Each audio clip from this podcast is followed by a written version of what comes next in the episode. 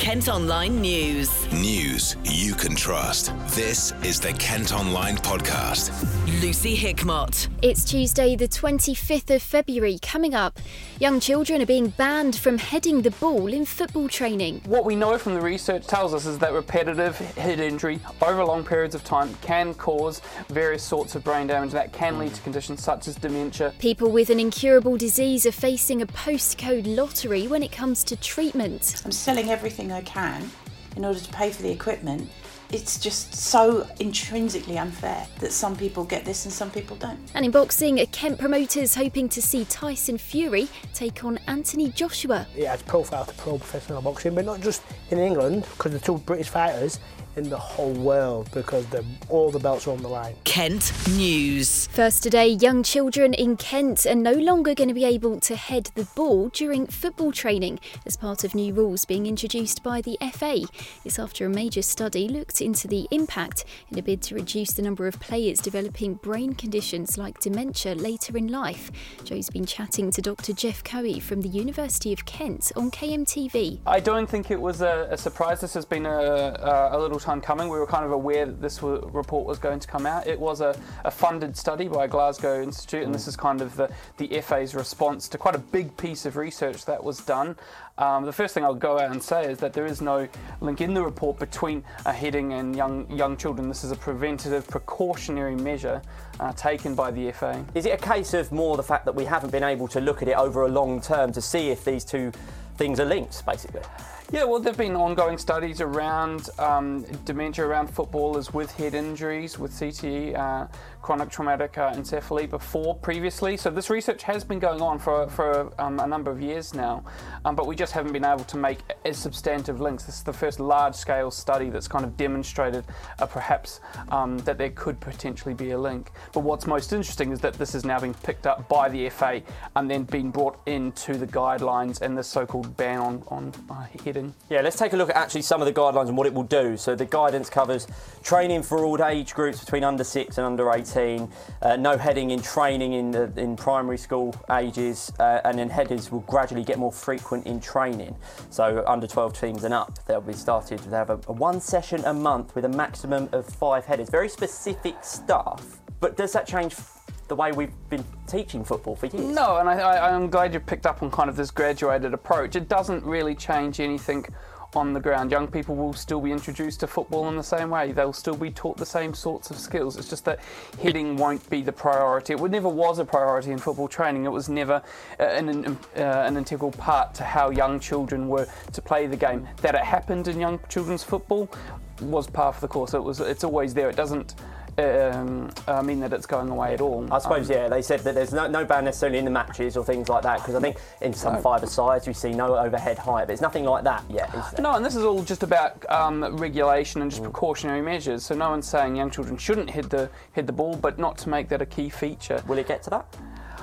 I don't think it will get to that uh, uh, draconian kind of measure mm. because uh, at the moment there are, there are no bans in play. There are no kind of fines or penalties in place mm. for, for, if this happens. Um, all they're saying is that in training for the age group under 11s that this shouldn't be this shouldn't be happening, and then we'll look at increasing it more gradually between the ages of uh, 12 to 16. Kent Online reports. In other news, a man's been charged by police investigating a fatal crash in Dartford. A 20 year old woman from the town who was a passenger in a car died when it collided with another vehicle in East Hill last June. Her mum was also injured. The 39 year old from Greenhithe is due in court later this month, accused of several offences, including causing death by dangerous driving. Two Sheppey men have been jailed for helping to smuggle 29 Vietnamese migrants into the UK. The courts heard the group, which included women and children, were treated like cattle when they were brought to Cornwall in a boat and put into the back of a van. The men, who are both 63, have been locked up for a total of almost eight years. The speed limit's been lowered on a stretch of the A28 between Canterbury and Ashford after two fatal crashes. A 21 and 74 year old were hit by vehicles in Chartham within eight months of each other. That part of the road's now been reduced to 40 miles per hour. Kent Online News. Now, a former Kent teacher says she's worried someone will have to die before anything's done about the postcode lottery people face when trying to get treatment for Addison's disease. Sally Schofield used to work at a school in Bromley before she was diagnosed with the incurable condition which stops the supply of some hormones.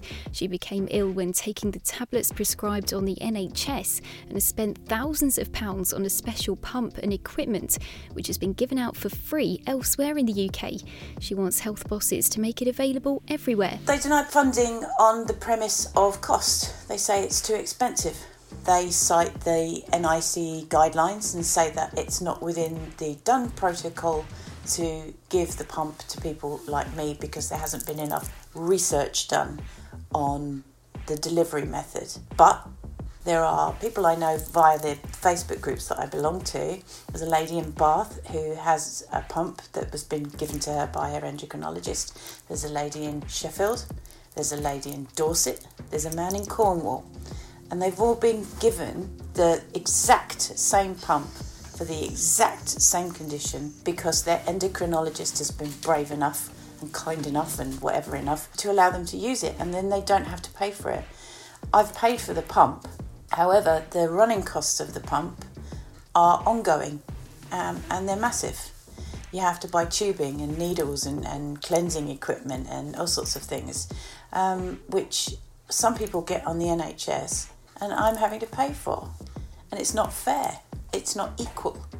Um, it doesn't make any sense because this is this is life-saving equipment. It's not on a whim. This is actually life-saving equipment, and it's saving the NHS money. So it makes no sense in the long run as to why they hide behind guidelines that, let's face it, can be broken at any point because they have been across the country. The running costs are about £200 a month. I'm not working anymore because of my Addison's disease. I, I was so ill, I had to give up my job. I've sold my car, I've sold my saucepans, I'm selling my jewellery, I'm selling everything I can in order to pay for the equipment that is essentially saving my life every month. But it's it's just so intrinsically unfair that some people get this and some people don't. Kent, Kent News. Elsewhere today, a Margate carer who stole hundreds of pounds from elderly patients has avoided being sent to jail. Zoe Brooks was caught after a client put a hidden camera in the bedroom while she was nursing his terminally ill wife. The 31 year old from Appledore Close has been given a suspended sentence. A group of teenagers are considering taking legal action after not being paid by the frozen drinks company where they worked at Bluewater. Loud Slurp has now closed, but some workers say they haven't had three months' worth of wages. We've been unable to contact the company or any former managers. And two singers from The Voice are going to perform at a charity fundraising night in Kent. Season 3 finalist Jamie Johnson and Millie Bowell, who's on this year's show, will be at Rochester and Cobham Park Golf Club next Saturday. The event's raising money for baby loss charity Abigail's Footsteps. Kent Online Sport. On to boxing now, and a Kent promoter says a much anticipated fight between Tyson Fury and Anthony Joshua would do wonders for the sport. There's speculation over who Fury will fight next after winning the WBC title from Deontay Wilder at the weekend. Joe Elfeed has been on Team Talk on KMTV. To be honest with you, I thought, I, I thought Tyson Fury will be on his A game now. And the better perform, better opponents he gets, he always turns it on, and we can see that with the Klitschko when he boxed him. Um, his last fight before that, when he got caught, he boxed a not bad kid, but he wasn't. I don't think. I think he underestimated him. So you'll see the best Tyson Fury when he boxes the better opponents. Yeah, you talk better opponents. Now we've got a bit of a, a bit of a headache, I suppose, in the mm. sense that everyone wants a Joshua Yeah, yeah. Fury fight to happen. Do you think that will happen, or as a promoter, is that a logistical nightmare in the contract? The fact that he might have to go and have a rematch with Wilder again. I think in the contract it states that he's mm. got to he's got to vacate the belt or go back, put it back on the line against uh, Wilder. So, mm. in my eyes, Wilder, I can't see him turning that down. But after that fight, Wilder might go back and say, "Look, I want a few warm-up fights before I start going back after that belt." And that enables Tyson Fury to go for the manager position, which is it makes sense to go with the Joshua fight. How massive is that Joshua fight? Oh, massive, massive for England. It's, it's, it's, it, adds, it adds profile to pro professional boxing, but not just in England, because the two British fighters in the whole world because the, all the belts are on the line. That's it for now, but don't forget you can go to kentonline.co.uk for more news throughout the day. News you can trust. This is the Kent Online Podcast.